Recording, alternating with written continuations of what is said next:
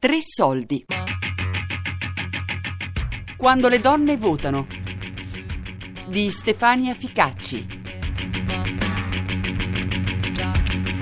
E, eh, ho lavorato nel- nello Stato, impiegata, un funzionario economico-finanziario al Ministero dell'Interno, ragioniera. Eh, gli anni, ho iniziato le superiori nel 1968, sì, 68, 69, nel 73 mi sono diplomata. E nel 74 ho iniziato a lavorare. Vabbè, sono- ho studiato, ho fatto ragioneria, poi mi sono laureata in scienze politiche, ho cercato lavoro per tanti anni, perché ho cominciato a cercare lavoro che avevo 19 anni, ho trovato lavoro a 27 anni. E poi per la fortuna di a Roma ho trovato lavoro nello Stato. Dopo 200.000 concorsi, ho vinto due concorsi, uno come ragioniere a Varese nelle carceri, uno come dattilografa a Roma al Ministero del Commercio con l'Estero, che adesso si chiama delle attività produttive. Chissà, avrei fatto un'altra vita se magari me ne andavo a Varese, però io non me la sentivo di andarmene sola, soletta, a 19 anni a Varese, e quindi vabbè, poi sono da Roma a 19 anni, c'era un po' di più, 25 anni. E quindi ho cominciato a lavorare nello Stato, vabbè, io poi sono sempre stata una brava, che ha sempre lavorato, infatti tutti quelli che parlano male degli statali, con ragione mi dispiace, perché però ci sono anche gli statali che hanno sempre lavorato. E ho fatto, vabbè, vari, varie, mi sono occupata di varie cose, da cominciato da dattilografa, poi vabbè, ho avuto un ufficio, poi, poi sono passata diciamo, dal Ministero diciamo, del Commercio con l'Estero, sono passata al Ministero delle Finanze, sempre studiando, sempre perché io ero convinta che siccome ero entrata nello Stato da dattilografa ma laureata, cioè avevo una specie di dovere morale nei miei confronti, visto che a casa mia non mi volevano far studiare, oh, parliamo di altri tempi, cioè mio padre diceva no, non puoi studiare, basta, finito il diploma, ti trovi, un lavoro. Infatti ho sempre fatto la segretaria degli avvocati, dei giornalisti, però io ci tenevo invece a studiare.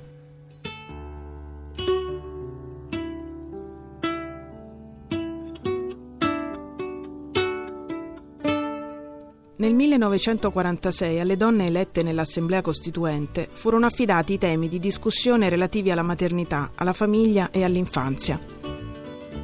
Erano argomenti che appartenevano, per indole, così dicevano i colleghi maschi, alla sensibilità femminile. Ma gli argomenti che più interessavano le donne erano l'istruzione e il lavoro. Per vedersi riconosciuta la parità di accesso alle carriere professionali e ai posti di comando, le donne sapevano che dovevano studiare più degli uomini e informarsi più degli uomini. E quindi ho fatto scienze politiche, ho sempre lavorato, me la sono sempre parlata all'università, vabbè, così. E, e quindi quando sono entrata nello Stato come dattilografa, però ho detto, però sono laureata, almeno devo arrivare a un posto che- in cui la laurea serve. E quindi devo dire che col passare degli anni, a forza di fare concorsi interni, alla fine sono passata, prima diciamo, eh, una volta si chiamava il livello B, mo sono cambiate le cose, e poi vabbè il livello C come laureata, infatti poi sono stata capo ufficio, sono stata responsabile del personale, quindi ho avuto pure un ufficio di responsabilità. E, e ho cambiato ufficio, sono andata da questo ministero al Ministero delle Finanze e ho lavorato in dogana. E la dogana è un mondo completamente diverso dal ministero, perché io ho lavorato in una dogana di terra, non degli aeroporti, però dovevo vedere i camion, erano, i- erano i primi trasporti cinesi. Quindi è stato un lavoro mm, impegnativo, dovevo salire sui camion, dovevi avere a che fare con persone che non erano come te. E facevano un po' da uomo. Da uomo, capito? E poi ho lavorato in un altro ufficio sempre di questo tipo, che si chiamava Servizio di Vigilanza Antifrode Doganale, lo SVAD. Produzione automatizzata, produzione a catena hanno dimostrato addirittura una spiccata attitudine della donna per attività finora riservate all'uomo, consentendo, anzi provocando, una redistribuzione delle richieste di lavoro tra i due sessi. Qui siamo a Milano, in una grande fabbrica che costruisce apparecchi radiotelevisivi. In questo reparto lavorano circa 300 donne, ma in tutto lo stabilimento sono 850, il 60% circa dell'intero personale. Fino a due anni fa, nel reparto allineamento dei televisori, lavoravano quasi esclusivamente uomini. Ora, dopo che gli impianti sono stati perfezionati, al posto degli uomini sono state assunte donne. Mia madre diceva che eravamo matte, che non serviva a niente questa cosa, che tanto lei diceva, tanto gli uomini comunque comandano. perché dentro casa comandano gli uomini, o se comandano le donne, perché si dice sempre, ah, poi i pantaloni li portava lei, comandano in modo cattivo, come se dovessero essere delle arpie, mai sullo stesso piano, capito? Mai sullo stesso Io mi ricordo mia mamma, poverina, che quando la domenica mattina ci alzavamo per andare, allora i miei fratelli maschi si cambiavano la biancheria e la buttavano per terra. Io mi ricordo che mi arrabbiavo da morire. Mamma ci va a raccogliere la biancheria, va a prendere le mutande. Ma perché? Cioè, perché le devo andare a prendere io mi devo abbassare? Ma perché lui non le può prendere e metterle dove le metto io?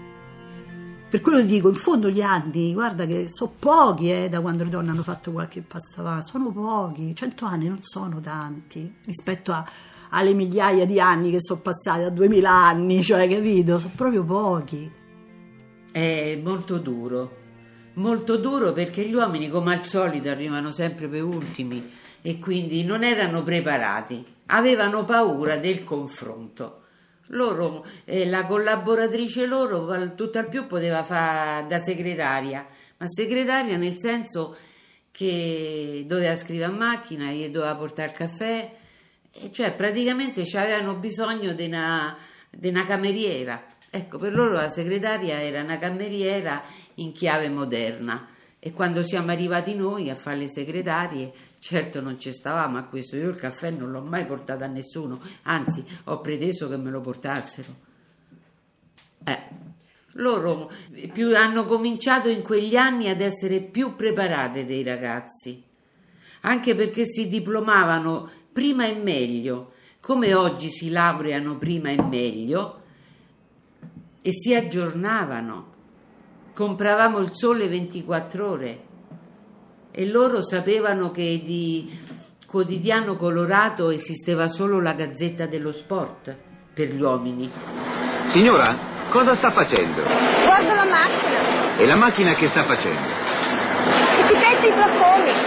Senta, quanti flaconi fa al giorno? Circa 30.000. Questa operaia lavora in una grande fabbrica milanese. Otto ore accanto ad una macchina, in un ambiente però dove il rumore è sopportabile, l'igiene assoluta e dove la fatica è ridotta al minimo. La macchina fa tutto da sé e loro si limitano a guardare la macchina.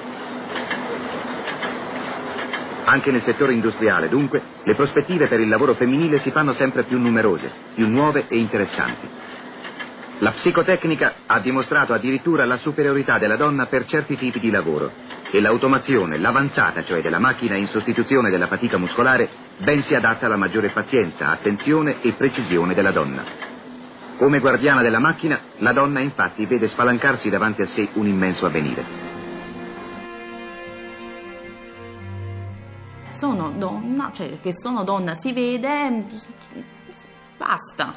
Cioè, nel senso, è un atteggiamento, cioè, sono gli atteggiamenti che ti fanno diventare, che ti fanno, cioè, che, che fanno sì che gli altri ti rispettino o che valutino, valutino, eh, valutino le tue eh, capacità, non il fatto che tu devi dire sono una donna. E, molt- e mi sono trovata in un contesto che a me faceva sorridere, ma tanto sorridere, dove la mattina ci si, si entrava in questo posto, insomma, e la, la capodonna eh, urlava a volte anche contro i capi uomini, cioè, ed era una cosa ridicola a mio avviso.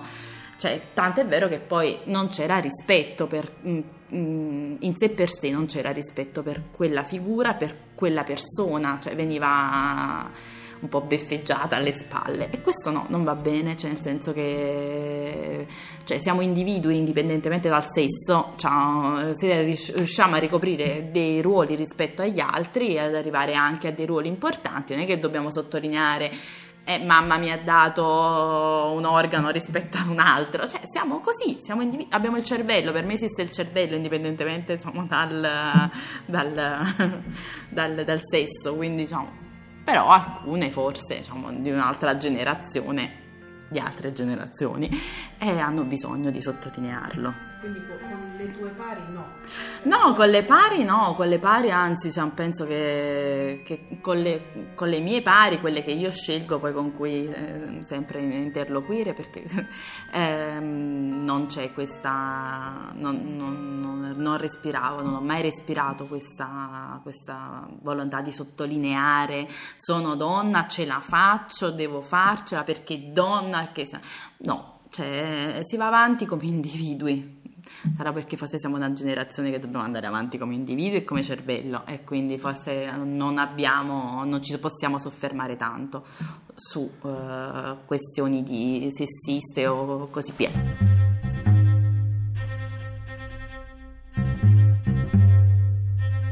Quando pensiamo alla parità di genere nel mondo del lavoro, non immaginiamo che le prime grandi conquiste le donne le abbiano ottenute fra i banchi di scuola. Prima ancora di votare, le donne si esercitano alla pratica politica immaginando una scuola migliore. Infatti ricordo una litigata funesta con una mia amica di classe perché io la volevo convincere che proprio bisognava fare autogestione, l'anno dell'autogestione, poi noi eravamo orgogliosissimi di questa mm, scelta perché tutti facevano occupazione e invece noi rivendicavamo l'autogestione perché era una scelta di responsabilità anche no? nei confronti di chi non voleva chi non era d'accordo diciamo, con l'occupazione per non interrompere le lezioni. E c'era questa ragazza in classe che proprio non ne voleva sapere niente né di occupazione né di autogestione, totalmente impermeabile a tutta una serie di problematiche e io non mi capacitavo, no? Allora mi dannavo, cercavo di convincerla, no, perché tu devi capire che se... ma rimani una volta, senti la riunione è importante e mi ricordo, niente, io insistevo, insistevo, insistevo. A un certo punto lei è sbottata e mi ha detto: Senti, Carla, ma se io voglio essere ottusa, mi fai essere ottusa? e io lì ho capito, ho detto: Va bene, alzo le mani, non possiamo liberare tutti, va bene così.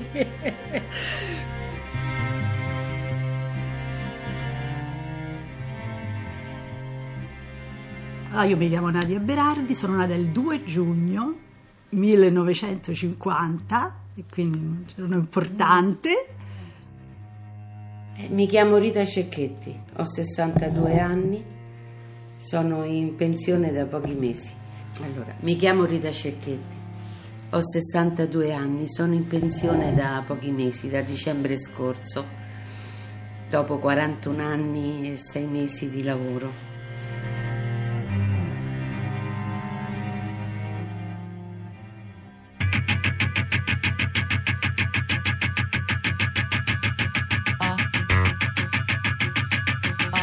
Quando le donne votano di Stefania Ficacci. Tre Soldi è un programma a cura di Fabiana Carobolante, Daria Corrias, Ornella Bellucci, Elisabetta Parisi e Lorenzo Pavolini. Podcast su tresoldi.rai.it